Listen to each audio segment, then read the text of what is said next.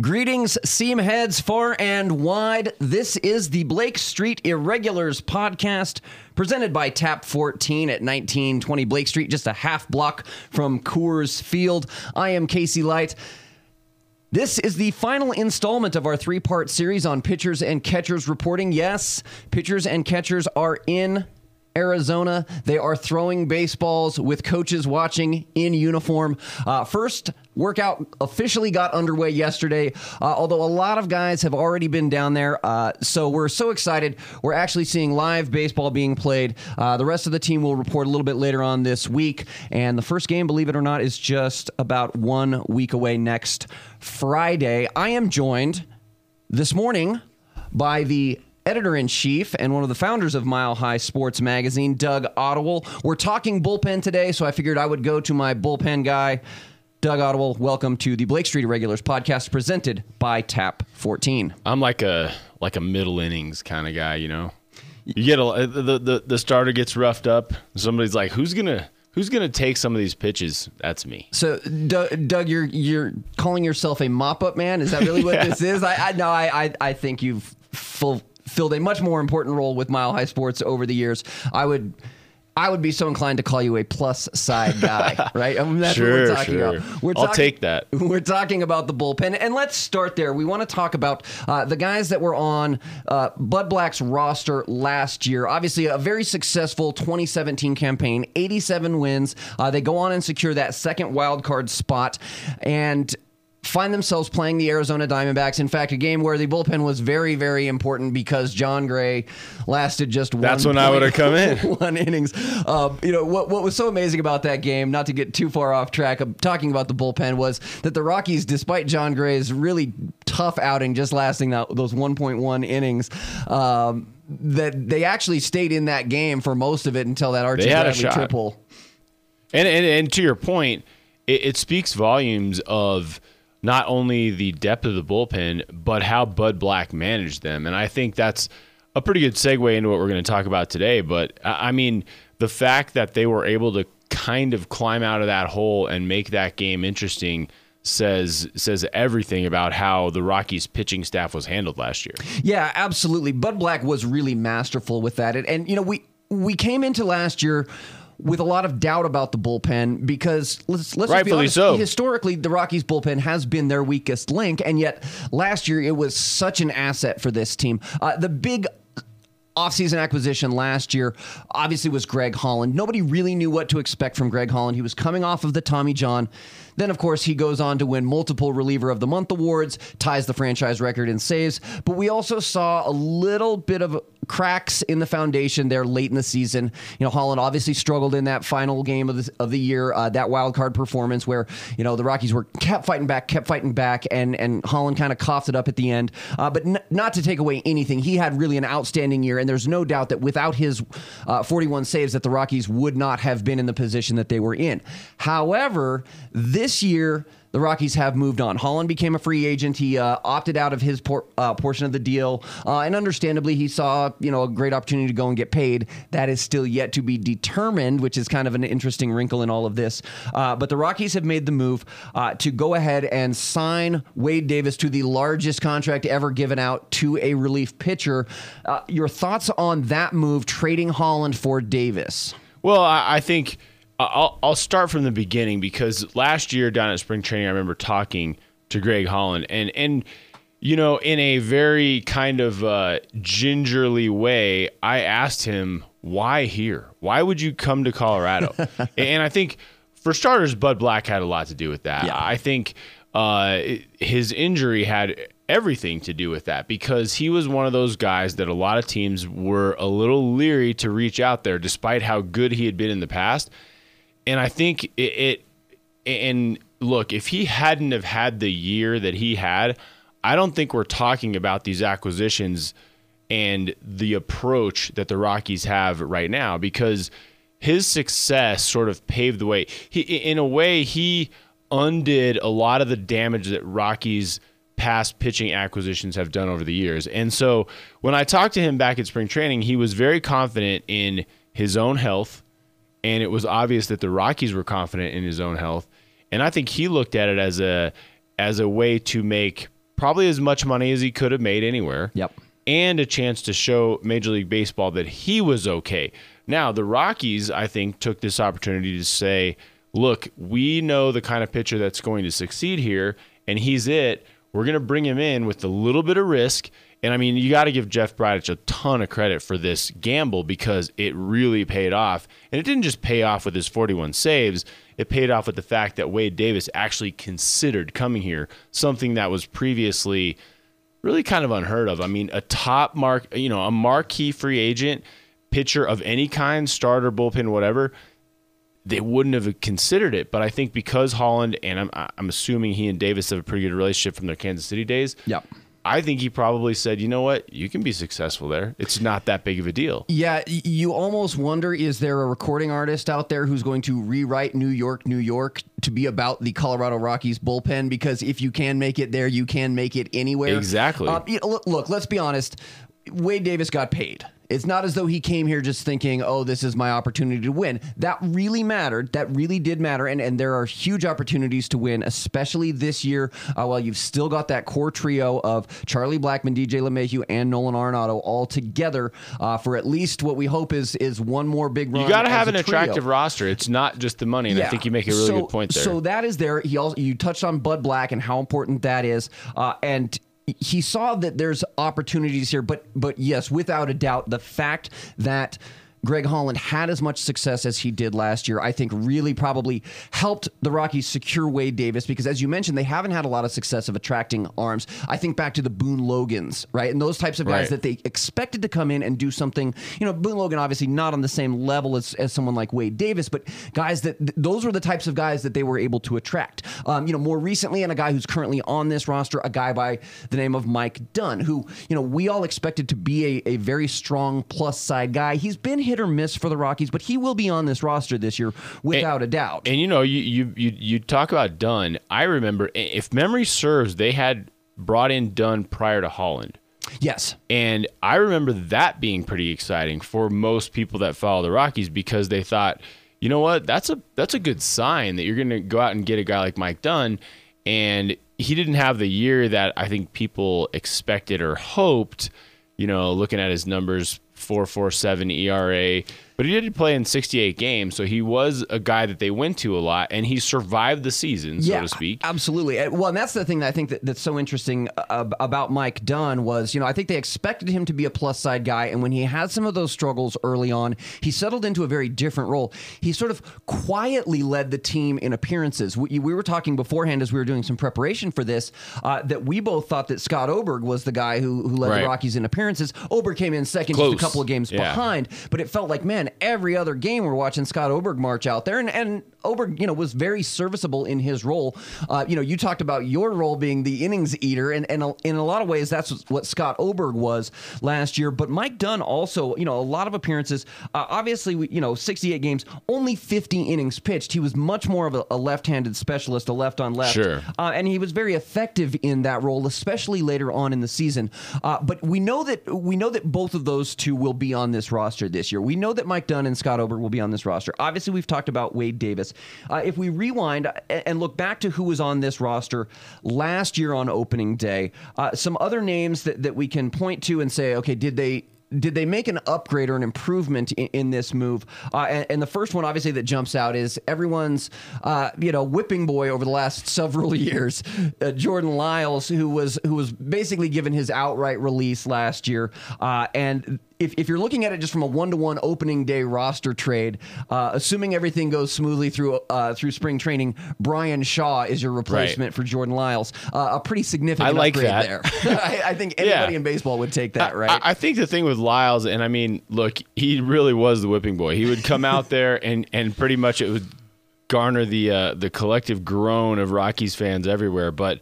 You know, obviously an upgrade. I mean, there's no there's no real discussion there, but when you look at Shaw, I think the thing that's interesting to me about Shaw is that he is a guy that, you know, we talked about guys that eat up innings, but Shaw is really the ultimate workhorse. And yeah. I think that's it's it's good and bad. And I'll say why because I think if you have a guy that can eat up innings at Coors Field, you're you're really to the good because if a guy can survive and, and maintain his, his not just his arm but his mental state pitching a lot of innings at Coors Field and obviously on the road but it, you need a guy like that because that's that's really what can help carry a bullpen in this ballpark. But the other thing that I'm curious to see is what's that going to look like at Coors Field? Because a guy that's pitched a ton of innings elsewhere coming into Colorado I mean everybody talks about it's it's not so much the altitude, but it's it's the recovery time. Absolutely. It's the oxygen levels. You know, all these scientific things that show why it actually might be harder to pitch in Denver, Colorado than it is in Cleveland. Um, I think that's going to be interesting to kind of see because this guy throughout his career is just he just pitches. That's what he does. He gets out there and throws and throws and throws and throws. And I'll be curious to see a if if the Rockies use him that way, and b if they do, how what is effect on? I, I, my guess is, and this is just a guess, and I'd like to talk to Bud Black about this more, you know, as we get into spring training. But my guess is that they're gonna be a little bit uh, tender with him. They're they're gonna not try to get the the same kind of push that that he got that he had in Cleveland. Yeah, some numbers f- for you to consider and to weigh when you're when you're talking about uh, Bryan Shaw, who is is one of depending on the on the time window that you look at, but he's basically one of the biggest innings eaters uh, out of the bullpen in Major League Baseball. Um, has not pitched less than 64 innings in his last five seasons. Uh, had 79 appearances last year, 75 the year before that, 74, and 80 appearances. So this is a guy who's used to coming in, um, and his innings. He's not just a, a, pure specialist. If you look back over that time, 76.2 innings, 66 innings, 64 innings, 76.1 innings. So um, yeah, he's he's coming in in some in some unique situations, maybe one or two outs. But for the most part, he's giving you a full inning, and I think that's really how the Rockies envision him. Bryan Shaw is going to be your eighth inning plus side guy. Now, obviously, the hope is that the Rockies are in plus side situations plenty of times, so they will be able to go to him. But I'm with you. I think, especially with what they saw with Greg Holland last year, they do have to be a little bit mindful about how much they use both Davis and Shaw. Uh, that being said, you know the Rockies obviously the reason they were in the postseason last year was how how strong they were through the middle of June. They were the best team in the National League for basically April and May. Uh, started to slide a little bit in the second half of June, uh, but it was how strong they were in the early part of the season. And I don't think for a minute that Bud Black doesn't remember that and keep that in the back of his head. You stockpile wins any and every time you can. The nice part about this Jordan Lyles for Bryan Shaw trade off is that you go out and you re sign a guy like Jake McGee, who we haven't talked about quite yet, uh, but is going to be a very, very important part. We talk about the plus side guys, and Jake McGee fits that bill as well. He's really kind of the, the, the three off season signings for the Rockies were Jake McGee being re signed, Bryan Shaw being added, and then Wade Davis uh, sort of being the trade off for Greg Holland. Uh, the nice part about Shaw and Davis is that you have McGee in your back pocket. Yes, the plan is to potentially use him as a seventh inning guy, but you have so much depth elsewhere in the bullpen, and we'll talk about that in just a moment. But you can use McGee in a closer role, or you can use him in an eighth inning role. You can really use McGee to spell either Davis or Shaw if they start having a little bit of fatigue.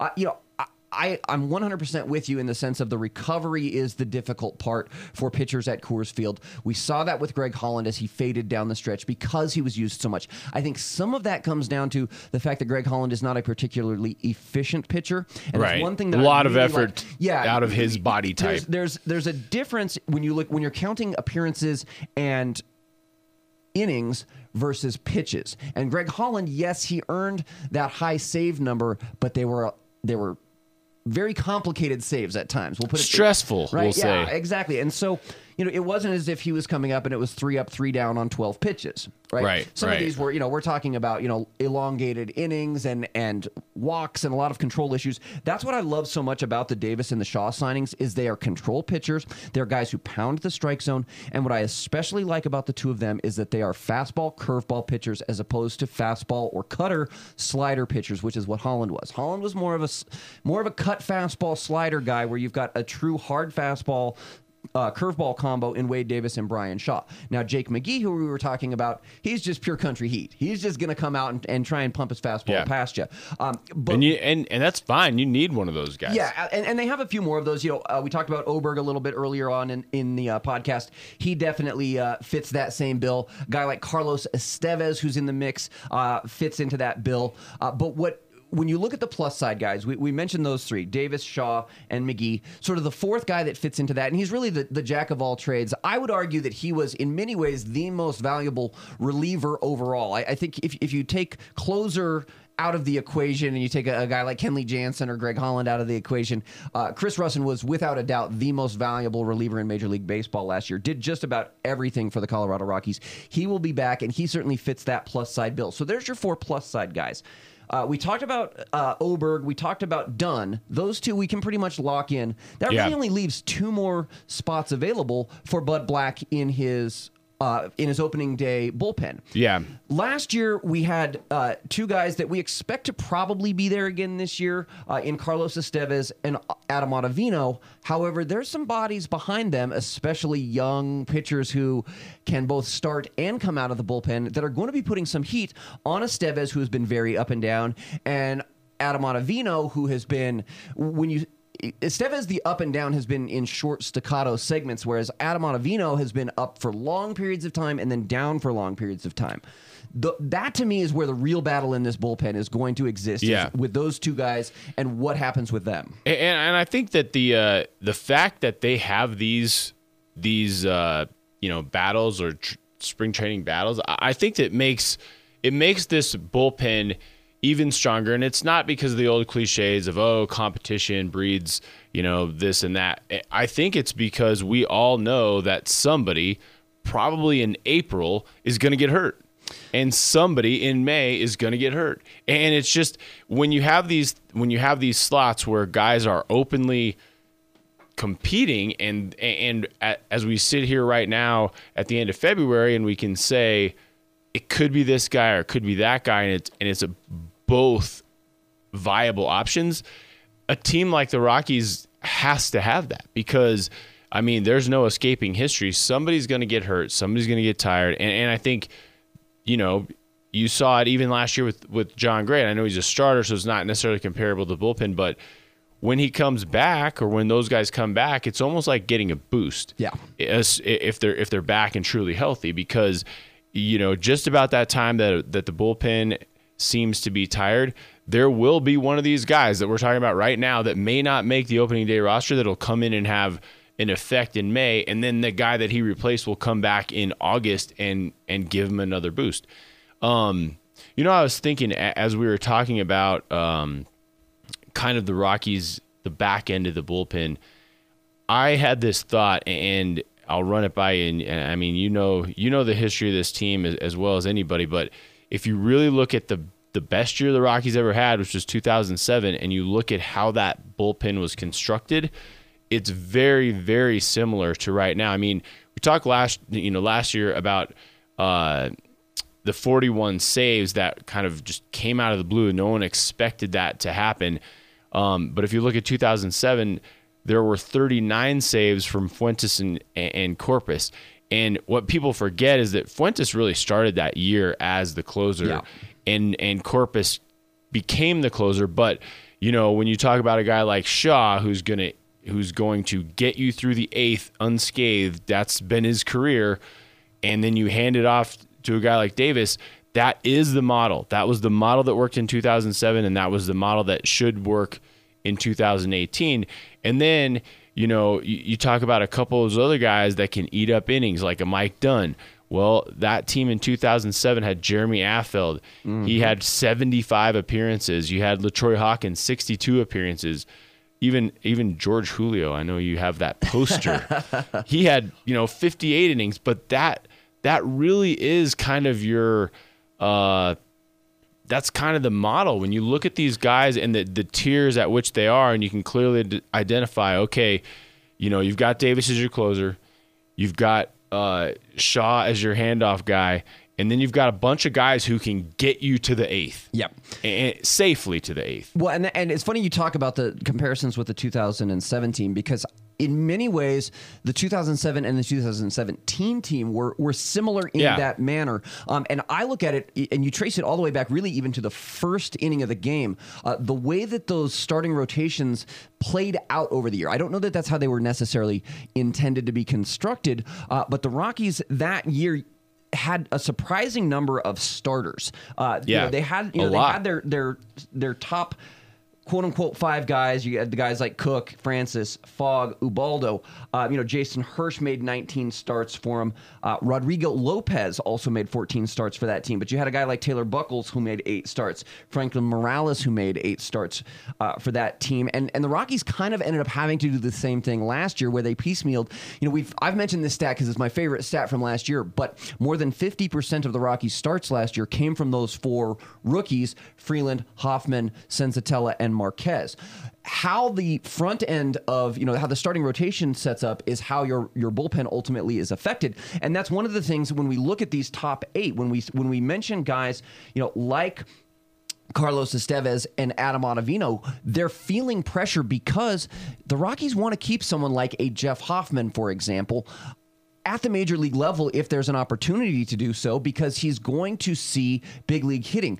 I personally think that there's some value in having him down in AAA at Albuquerque, uh, building up a starter's mentality. But boy, is it hard to keep a live arm like that off of the roster. If if I have to choose between having Jeff Hoffman up at the big league level or having uh, a questionable Adam Ottavino, yeah, I'm paying Adam Ottavino a, a pretty decent sum, but boy, is that a really, really tough decision for me to make if I'm Bud Black because we know there's not room for. I mean, unless Hoffman just goes completely lights out and has a spring, maybe like Antonio Senzatela Right. did last year. Right. There's really not going to be room for him. Is you know is Senzatela a guy that's also going to be potentially in the bullpen? We know that they had to back way way off his workload because in 2016 he only had those 35 innings pitched in Double A, whereas you know we saw that wear and tear. I mean, caught up to him very very quickly last Sure. year. He had nine wins by June 19th, only one more for the entire rest of the year.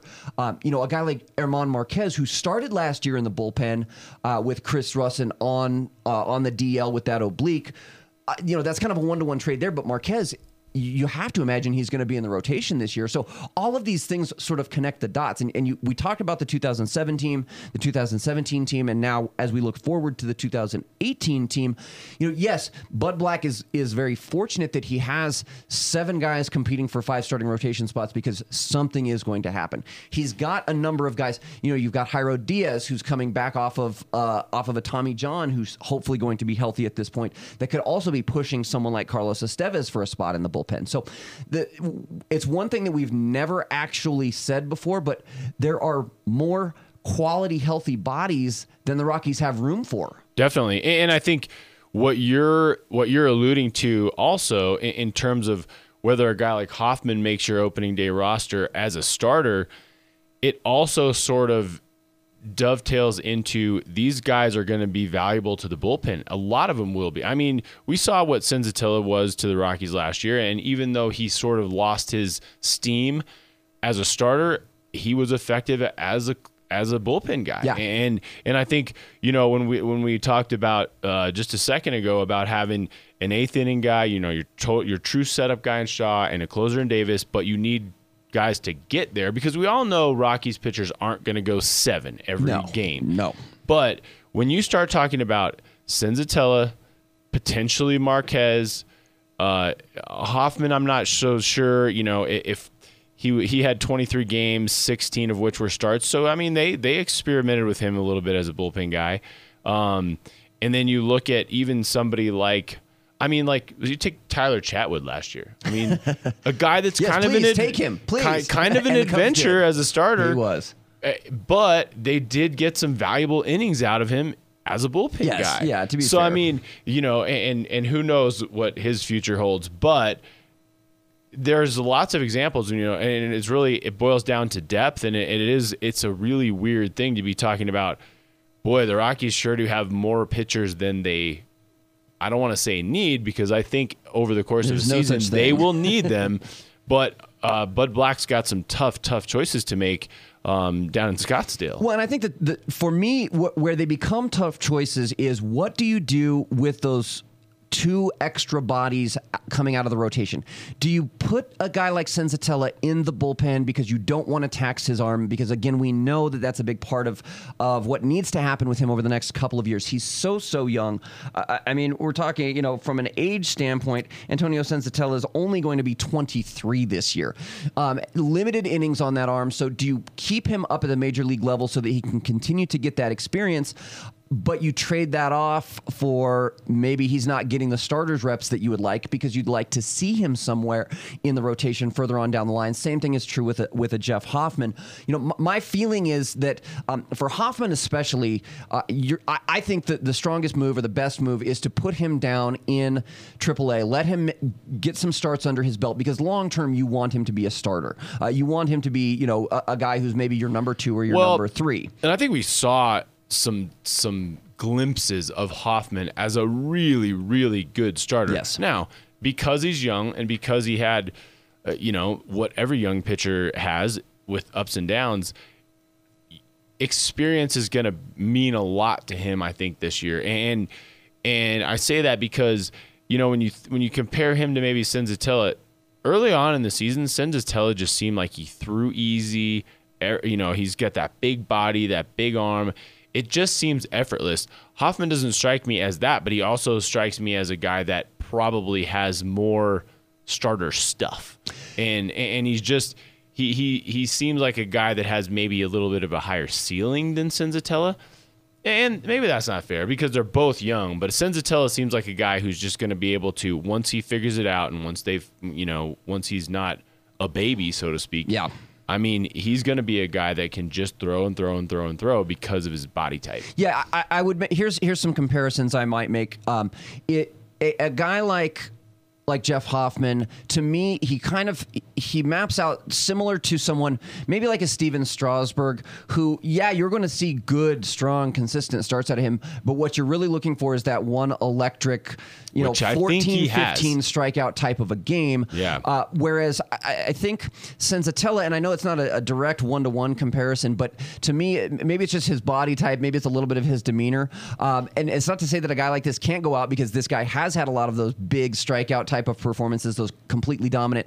Uh, but he he kind of reminds me of a right-handed CC Sabathia. That's a good comparison because he's he's just a big, strong dude that can just you, you figure once he gets fully up to speed. Um, you know, he, like we said, we've he's had some injury history, so that's the concern with Senzatela. But he's just he's got the body type that's built that you think, man, this guy should be able to go out and give you hundred pitches every five days without batting an eye and not and hardly break a sweat in doing that. Uh, obviously, time will tell if he's able to do that. I, I want to pause for just a quick moment and and and shift because there's one other guy that could factor into this bullpen conversation.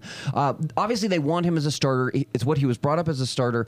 Uh, but you know, with Chad Bettis coming back into the rotation, and obviously he's going to slot in there, assuming that he's healthy and, and fully recovered from his cancer treatment. All signs are pointing that he will be. But Tyler Anderson is another sort of wild card in this whole equation. Obviously, you'd love to have him in the starting rotation as a second left-handed arm uh, with Kyle Freeland, but Tyler Anderson has also had some health issues and hasn't really been able to fully establish himself as a starter. We saw that last year. He was very, very valuable down the stretch, um, pitched some very important games for them in August, but really did not put together the complete 2017 that you'd like to see. Is he somebody that you would feel safe putting in the bullpen, or, or how would you like to see Tyler Anderson's role shape up this year? Well, I think that he's one of those guys. Gosh, he's he's got to be a border guy. I mean, he's got to be one of those tough decisions because, I mean, he was essentially he was a starter last year. I mean, he did come into the he did have some bullpen appearances, but I mean, is he yeah, is two. his it wasn't a huge it wasn't yeah is he a guy that can make that adjustment mentally to go into the bullpen. I don't know. I mean, he, he, he strikes me as a starter, but when you start looking at the the starting rotation, does he fit even? I mean, I know last year they were very very excited about him heading yeah. into the season. Well, he was he was so strong in the second half. He, the the win loss record didn't necessarily show it, but I talked about this right. with, with Benny yesterday. The guy had a sub three five ERA, or, a, or sorry, it was right at three four. It was three five four, I think, but a sub four ERA as in his first rookie in his you know basically a half a rookie season. and was better in the second half. yeah, it was great. Yeah, and I think that's what that's what's it's good and bad about Tyler Anderson. You, you hope a guy like that because of his injury history and because of the way last year unfolded doesn't get lost in the shuffle because he still could I mean he was the guy we were talking about at this time last year as being the guy that could make a huge difference. We weren't talking about Marquez and Senzatela and Hoffman and Freeland. Like these guys were, hey, look, the Rockies have some nice young talent stockpile, but they weren't. We weren't talking about them as being the guys who would carry them through May. Yeah, Tyler Anderson was that guy. sure. And I think we were all very excited about him given the season that he had before. But where where does he fit in now? That you, that those same guys, Marquez, Freeland, Senzatela, Hoffman, they've all developed, and we know they can pitch. Yep. Tyler Anderson is is kind of in a weird way the guy that has to answer questions, but he was good down the stretch, and I think a lot of people sort of forget about him in this conversation because they don't. You know, you look at the numbers and you're not overly impressed. I mean, six and six, a four eight one ERA. He doesn't jump off the page in terms of a guy. Oh yeah, he's going to be your guy, or he's going to be your. I mean, really heading into last year. I mean, what was he expected to be in the rotation? Three, four? Yeah, he was going to be your number three behind uh, Jon Gray and Chad Bettis, and then obviously you know the the the cancer reoccurrence and Bettis threw that for a loop, Right. and then the struggles that Tyler Anderson had early in the year really complicated that. Um, I- looking into my crystal ball, I'm gonna I'm gonna say that assuming that he's back healthy and that that knee is in good shape, Tyler Anderson is in this rotation in, in some form. I think so, too. You know, I, I think Bud Black is going to be assuming everyone stays healthy, and that's that's the you know that's the the point through any spring training, and, and we saw you know how many ways that can change your not just your your bullpen makeup and your rotation, but your lineup as well last year. Um, let's uh, assuming everyone stays healthy, I, I think you're going to see a situation where Bud Black has to make that decision of do I put Antonio Senzatela in the bullpen, do I put Germán Marquez in the bullpen? Uh, but if you do that, it's at the it's at the cost of giving up an Adam Ottavino who has proven over the years he he's a he can pitch at Coors Field. Right. Um, he's we've seen a slow but steady and, and increasing decline from Adam, Adam Ottavino, but we're we're not so far removed, you know, from a season where he was really impactful for this club. Right. And you know, the funny thing, and I, I was having this conversation the other day because um, I sit on a on a committee that's charged with finding the athlete of the year. And the name Kyle Freeland came up because largely because he's local and he's top of mind and because he was on our latest magazine cover. But someone said, Is he the Rockies' best pitcher? And it- you know your gut answer is no, no, no. He's not the best. He's not their. He's not their ace. He's. But when you look at the performances last year collectively, who is? And, and you just mentioned the name Germán Marquez as a guy that Bud Black may be considering a bullpen spot for. I could make the argument he was their best pitcher last year. Now, from a talent standpoint and a what everybody expected standpoint, the obvious answer is going to be Jon Gray, and he's not going to your bullpen. But you could easily say Marquez was the Rockies' best, most consistent pitcher last year, and all of a sudden we're talking about will this guy even be a starter? And that's a it's a it's an odd juxtaposition because it's a great problem to have. Yeah. At the same time, if you take a Tyler Anderson and say, you know what, he's a starter by trade, he's a starter. We want him in our rotation, and if that means bumping Marquez or Senzatela, it's a, that's that's one of your pitchers that you'd consider the best, and another one that you absolutely would have considered your best leading up to the All Star break, as being guys that they might not even make the starting rotation. It's a it's a really fascinating dilemma that Bud Black's going to face, and a, and a really kind of exciting proposition thinking about heading into this season. Yeah, and, and look, Marquez tied for the team wins, uh, team lead in wins with Kyle Freeland, as you mentioned. Uh, he was the team leader in innings pitched. So, you know, I, I keep going back to this, you know, fear of overuse on these young Especially guys. young guys, yeah. Uh, and and so that's part of I think what's maybe tainting my view on Marquez. Look, realistically, I, I think he's going to be in the starting rotation, deserves to be, earn that spot. Um, you know, 29 starts last year, uh, 4.39 ERA was, like you said, from beginning to end was the Rockies' most consistent starter. Uh, it's really more a matter of because you have Bettis back, because potentially Anderson slots in as a as, as another left-handed arm. Uh, you know, it's really is Marquez your number four or five, or where does he sit in? Do you put him in a bullpen role like you started him last year, simply because he's able to make the adjustment because he can make the adjustment because Yeah. he's such a dynamic arm. He, a, a guy like Tyler Anderson really doesn't fit well in the bullpen because he takes so long to get ready and get lathered up and get prepared to enter a game. Whereas a guy like Germán Marquez has such a live arm. Give him 12 pitches and he's ready to go, start or coming out of the bullpen. So Right. what's funny is that it- it's actually his versatility that puts him in that position. Mm-hmm. Uh, but realistically, yeah, he has I think earned a, a spot in this rotation. But the nice part is Bud Black has so many options, and I think that's what we keep going back to through all of this is. For the first time in in many many years, Bud Black has options. We don't have to look at, thankfully, a Jordan Lyles. Uh, it's, it really, I mean, it's sad to say this, but you know, for as much as he contributed to the Rockies, uh, you know, back in that. Um, 2014 season where he was so lights out. Um, you know, a guy like Adam Ottavino has sort of assumed the mantle that Jordan Lyles wore last year, and, and you feel badly for a guy like him. But um, Ottavino is going to have to be very, very strong when he comes out, uh, or or that spot uh, in in the in the bullpen is is potentially at risk because there are so many live arms uh, that don't have that sort of adventure factor that Adam Ottavino brings you with that sweeping slider. Right. And and I think it's, I hope we're talking about this uh, in May the same way as we are right now, that there are options and that there is depth because it, it is, like, I hate to keep going back to history, but inevitably the Rockies are snake bit, especially early on with pitchers. They, it, it seems like whatever the best laid plans in Colorado are quickly dismantled. Yeah.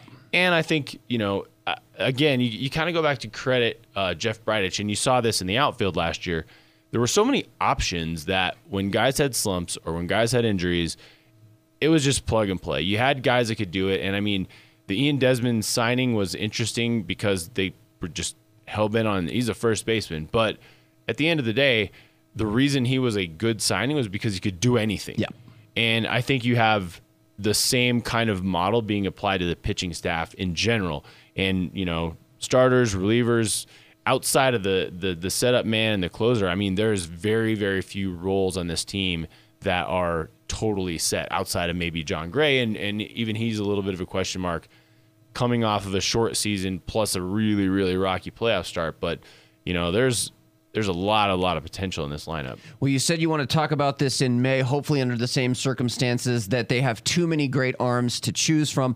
We're going to make sure that it's sooner than May that you and I sit down and talk about this next. Absolutely. We will revisit uh, a conversation with Doug Ottewell, the editor in chief and one of the founders of Mile High Sports Magazine. Well before that time, uh, expect to hear him again. He will be more regular on the Blake Street Irregulars podcast, uh, presented by Tap 14. Again, a big thank you to our friends at Tap 14, 1920 Blake Street, just a half block from Coors Field. They have 70 Colorado beers on tap, 100 Colorado distilled spirits, uh, very tasty American Alpine fare that is locally sourced and rotates seasonally. So there's always something new. Make sure you get down there to 1920 Blake Street. Check them out. They have terrific rooftop views. That is where we will be doing our Thursday podcasts coming up once the season gets rolling. Uh, in the meantime, get down there for March Madness. Get down there for all the great specials that they have going on during college basketball season and as baseball ramps up. Big thank you to our friends at Tap14. Follow them on Twitter at TapXIV. That's TapXIV on Twitter or Tap14 spelled out. Tap14.com. Doug Ottewell, thank you very much. I am Casey Hey, Light. one quick question for you. Don't wrap this up yet. I had to ask this question because sir. it, it just dawned on me. Whatever happened to Chad Qualls? Chad Qualls is uh, somewhere in a retirement home in South Florida. Uh, yeah, Chad Qualls was uh, he was on the disabled list to start last year, if you remember. Yes, I remember. Uh, he never came off that disabled list. Uh, well, he did for a very very brief stretch. Uh, He might have still been disabled though. it's very possible. Uh, you know, no, Chad Qualls obviously uh, did not pan out the way that the Rockies would have hoped uh, over the course of his tenure here. Um, those uh, impressive 16.2 innings pitched and a 5.4 I, ERA. I, I kid, I kid, because uh, for everybody listening out there, I know that uh, Casey and I kind of had a little inside joke with Chad Qualls. Probably Casey's favorite player. Well, I, you know what? Let's let's just say that. He and Jordan Lyles were in familiar company uh, within that Rockies bullpen. But the nice part is we don't have those same individuals uh, with the club this year. Uh, yes, Chad Qualls coming up on his 39th birthday. Uh, we wish him the best of luck um, out there, but we're very happy that the Rockies have moved on. Uh, again, I am Casey Light. That is Doug Ottewell. This has been the Blake Street Irregulars podcast presented by Tap 14 at 1920 Blake Street. We'll be talking to you again early next week once the entire roster has convened down there at Salt River Fields at Talking Stick. Got a lot of things to look forward to. In the meantime, make sure you check out milehighsports.com. Comprehensive Rockies coverage there from myself, Danilo Piro, who covers the Rockies for us, uh, as well as a host of other great writers at milehighsports.com. Again, thank you for listening. We'll be back early next week. This is the Blake Street Irregulars podcast presented by Tap 14.